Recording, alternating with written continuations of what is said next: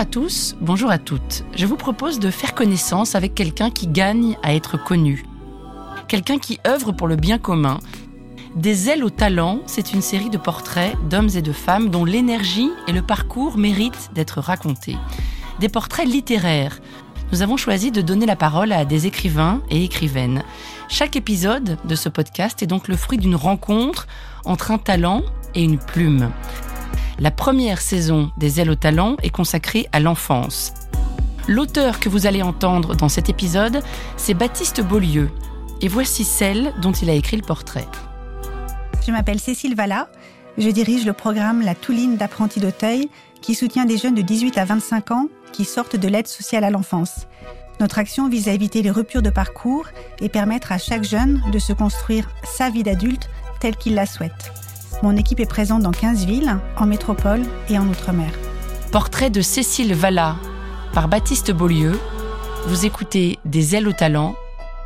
Soyez les bienvenus.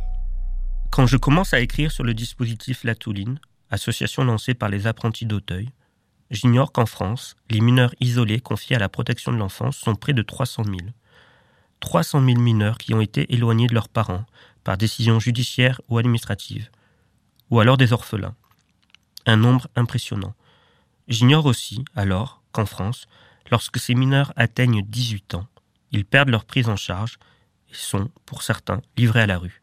Ainsi se retrouvent-ils du jour au lendemain à devoir gérer un emploi en alternance ou un boulot alimentaire, une recherche de logement, parfois des études en parallèle, etc. C'est là que la Touline et ses équipes, implantées dans 13 grandes villes, interviennent. Cécile Valla est responsable nationale de la Touline des apprentis d'Auteuil. La Touline, ou lance amarre, m'explique-t-elle, c'est le nom de ce cordage qui relie le navire au quai ou à un autre navire.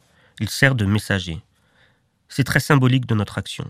Le coordinateur ne prend pas en charge le jeune adulte, mais le conseil, l'aide à s'orienter, agit en relais auprès des dispositifs, missions locales, CIO, Pôle emploi. Chaque coordinateur est appelé à suivre une cinquantaine de jeunes, dont la moitié de manière plus soutenue, notamment ceux qui ne viendront pas spontanément, même s'ils ont des besoins, et vers qui il faut donc aller. Et pour avoir une idée un peu plus précise de leur mission, de la façon dont ils la mènent, j'ai voulu interroger le pourquoi. C'est la première question que je pose ce jour-là à Cécile Valla. Je veux savoir pourquoi on fait ça. Pourquoi on fait ce métier-là et pas un autre? Elle rit, un peu gênée par la confession qui va suivre. Elle m'explique qu'elle ne peut parler que pour elle, ce que j'entends. En ce qui la concerne, elle n'a pas choisi ce métier-là, c'est ce métier qui l'a choisi parce que cela me prend aux tripes, dit-elle, la voix émue, au bord de se briser. Je ne sais pas comment dire autrement. Il s'agit de quelque chose de viscéral. Oui, elle éprouve ce sentiment d'une société fragmentée, séparée entre ceux qui naissent chanceux et ceux qui, par leur histoire, leur situation, qu'elle soit familiale, sociale, culturelle, tirent de mauvaises cartes sur la ligne de départ. J'ai parfois le sentiment que nous vivons dans des mondes parallèles, fracturés, dit-elle. Elle a raison. Je comprends. Ça me parle bien sûr. En tant que médecin, ce sentiment, je l'éprouve parfois au contact de mes patients. L'impression flottante, étrange, que dans cette société, nous vivons de plus en plus les uns près des autres, mais pas les uns avec les autres. Parce qu'il existe des frontières, invisibles, entre les êtres, frontières que les hasards de nos naissances dressent patiemment, et ce bien avant même notre arrivée, ou même celle de nos parents. La touline serait un moyen de créer des ponts. C'est ça qui me plaît dans ce métier. Elle ajoute cette phrase bien plus importante et profonde qu'il n'y paraît en première lecture. Je veux montrer que l'entraide, c'est naturel. Arrêtons-nous un instant et relisons à voix haute ce qui vient d'être dit. Je veux montrer que l'entraide, c'est naturel. La question soulevée ici me semble fondamentale. Le propos n'est pas de savoir si l'être humain est ou n'est pas bon par nature, mais bel et bien d'agir avant tout dans le but d'exhorter l'autre et soi-même à donner le meilleur, qu'il faille s'arracher à sa nature humaine ou s'en rapprocher pour y parvenir importe peu. Et c'est là toute la force du discours de mon interlocutrice, Cécile Valla, et de son association dépendant des apprentis d'Auteuil. Rappelez qu'il n'existe pas de déterminisme si fort qui ne puisse être abrasé, et de cartes si mauvaises qui ne puissent être échangées contre une meilleure main. Je veux montrer que l'entraide, c'est naturel. Je me fiche de savoir si cette phrase est vraie ou fausse. Si, comme elle l'affirme, c'est naturel. Cette phrase est optimiste, et par les temps incertains que nous traversons, l'optimisme est une forme de courage, peut-être désespéré, mais peu importe. Le courage, c'est du courage. De part et d'autre, il y a des gens humains, de superbes histoires, de superbes personnes, Et aussi, ça permet de casser des images. Je lui demande ce qu'elle entend exactement par casser des images. Elle s'explique. Oui, elle parle des stéréotypes, mais pas ceux qui emprisonneraient les adultes, ceux qui emprisonnent les jeunes dans des représentations mentales négatives d'eux-mêmes et de leurs capacités. Je ne veux pas voir de jeunes qui manquent de rêves, dit-elle. Voilà, c'est ça la Touline, lutter contre les pensées limitantes. Elle reprend. On leur dit tout de suite Va trouver un emploi, n'importe lequel, mais il faut te plonger dans le grand bain. Ne rêve pas trop. J'entends à sa voix combien elle trouve cette idée-là insupportable. Priver un jeune de sa capacité à s'imaginer autrement ou ailleurs. Priver un jeune de sa capacité à espérer en un meilleur. Pour elle, c'est non. C'est une souffrance, une injustice devant être réparée. Il y a ce jeune, à qui on a dit à 18 ans Toi, typiquement, tu ne seras pas médecin quant aux écoles de commerce, faut pas trop rêver non plus. Et cela, ce discours rabaissant, enfermant, les jeunes l'intègrent, et elles trouvent ça terrible. De l'autre côté, de celui des gens bien nés, beaucoup seront incapables de réaliser combien la vie n'est pas qu'une affaire de réussite personnelle, mais aussi, et surtout sans doute, d'environnement, de bonnes rencontres. Tout n'est pas toujours lié à l'énergie ou la bonne volonté des individus. On pourrait extrapoler la phrase de Spinoza. L'être humain se croit libre, car il ignore les causes qui le déterminent. En l'être humain bien né se croit libre de réussir, car il ignore les causes qui l'auraient déterminé à échouer. Il existe des contextes facilitateurs dans la vie, c'est une évidence. Et ces contextes, si on n'en jouit pas, tu auras beau être génial, avoir une force incroyable, tu peux vite te retrouver dans le besoin ou empêtrer dans des situations compliquées, me dit-elle. Je comprends qu'on touche du doigt ce qui fait le cœur de son dispositif. Apporter au bon moment le petit déterminisme positif dans la vie de jeunes adultes qui en ont manqué cruellement. Voilà. L'association est là pour les jeunes majeurs qui manquent de soutien. Qui un oncle, qui un ami, qui un parrain, etc. Bref, quelqu'un qu'on peut appeler pour dire Écoute, je suis dans la galère, je ne sais pas comment remplir ma déclaration d'impôt. Ou Écoute, j'ai une convocation pour tel truc et je ne sais pas comment m'y prendre. Ou Écoute, je n'arrive pas à comprendre ce document administratif qu'on me demande de remplir pour pouvoir prétendre à telle ou telle formation.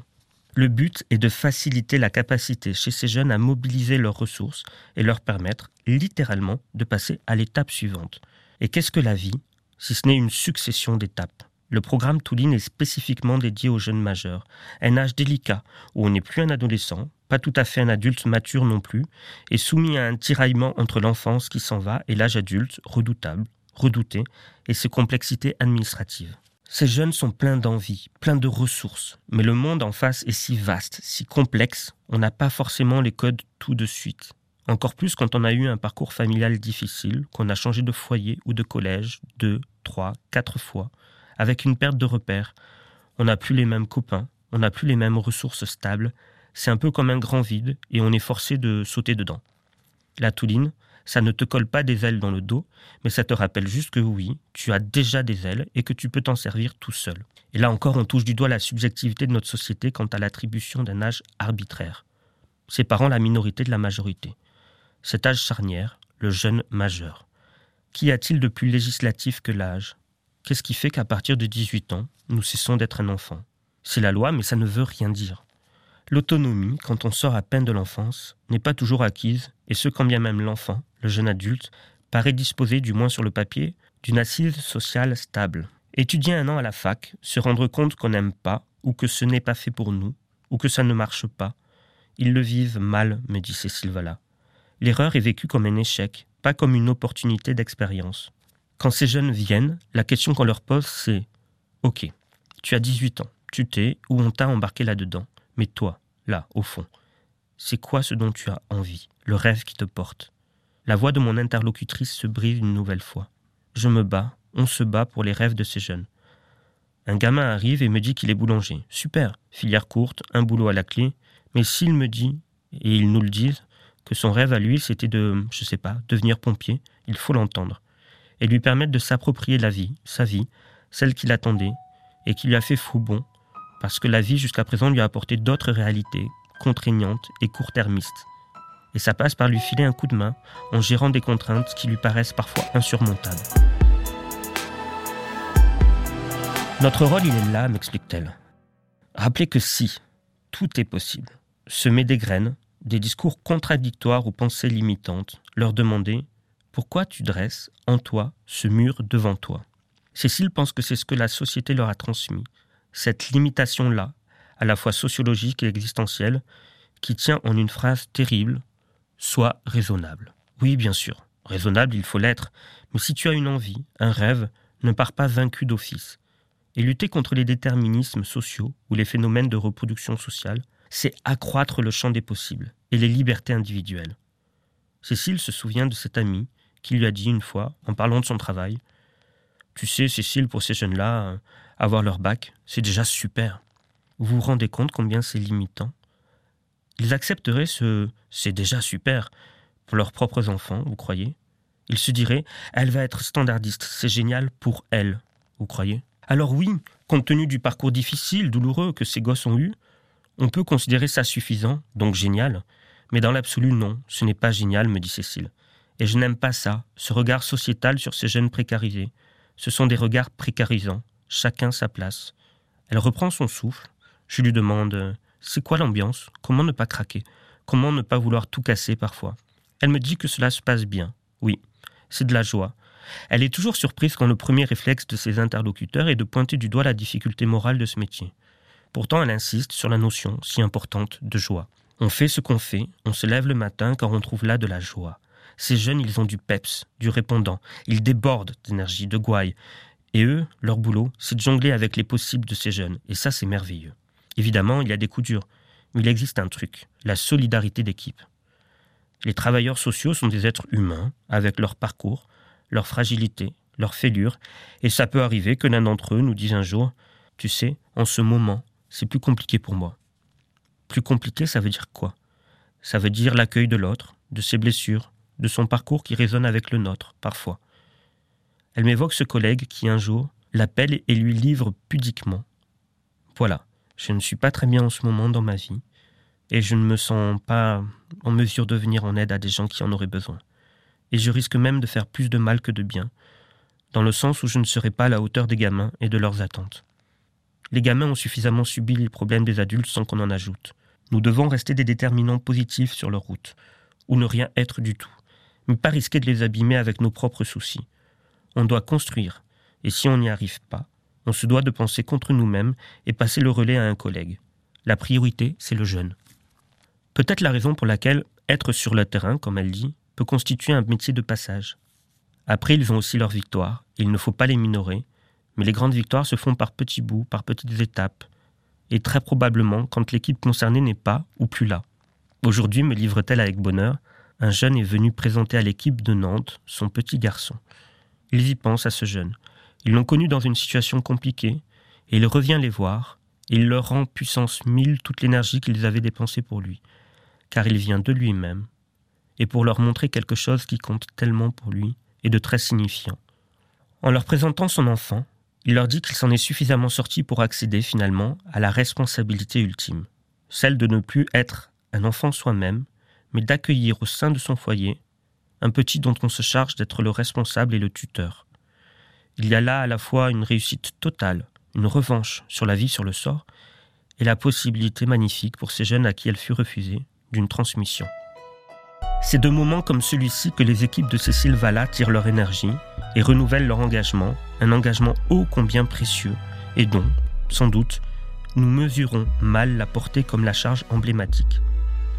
S'occuper d'un jeune qui n'est pas de son sang, et s'en occuper avec attention et en se sentant concerné, c'est ce qui fonde une civilisation. Je m'occupe d'un autre qui n'est pas de mon sang, de ma tribu, de ma meute. Ce lien, cette attention, c'est symbolique c'est nécessaire. Cela donne confiance en l'être humain. Et la confiance, c'est ce qui peut sauver l'avenir.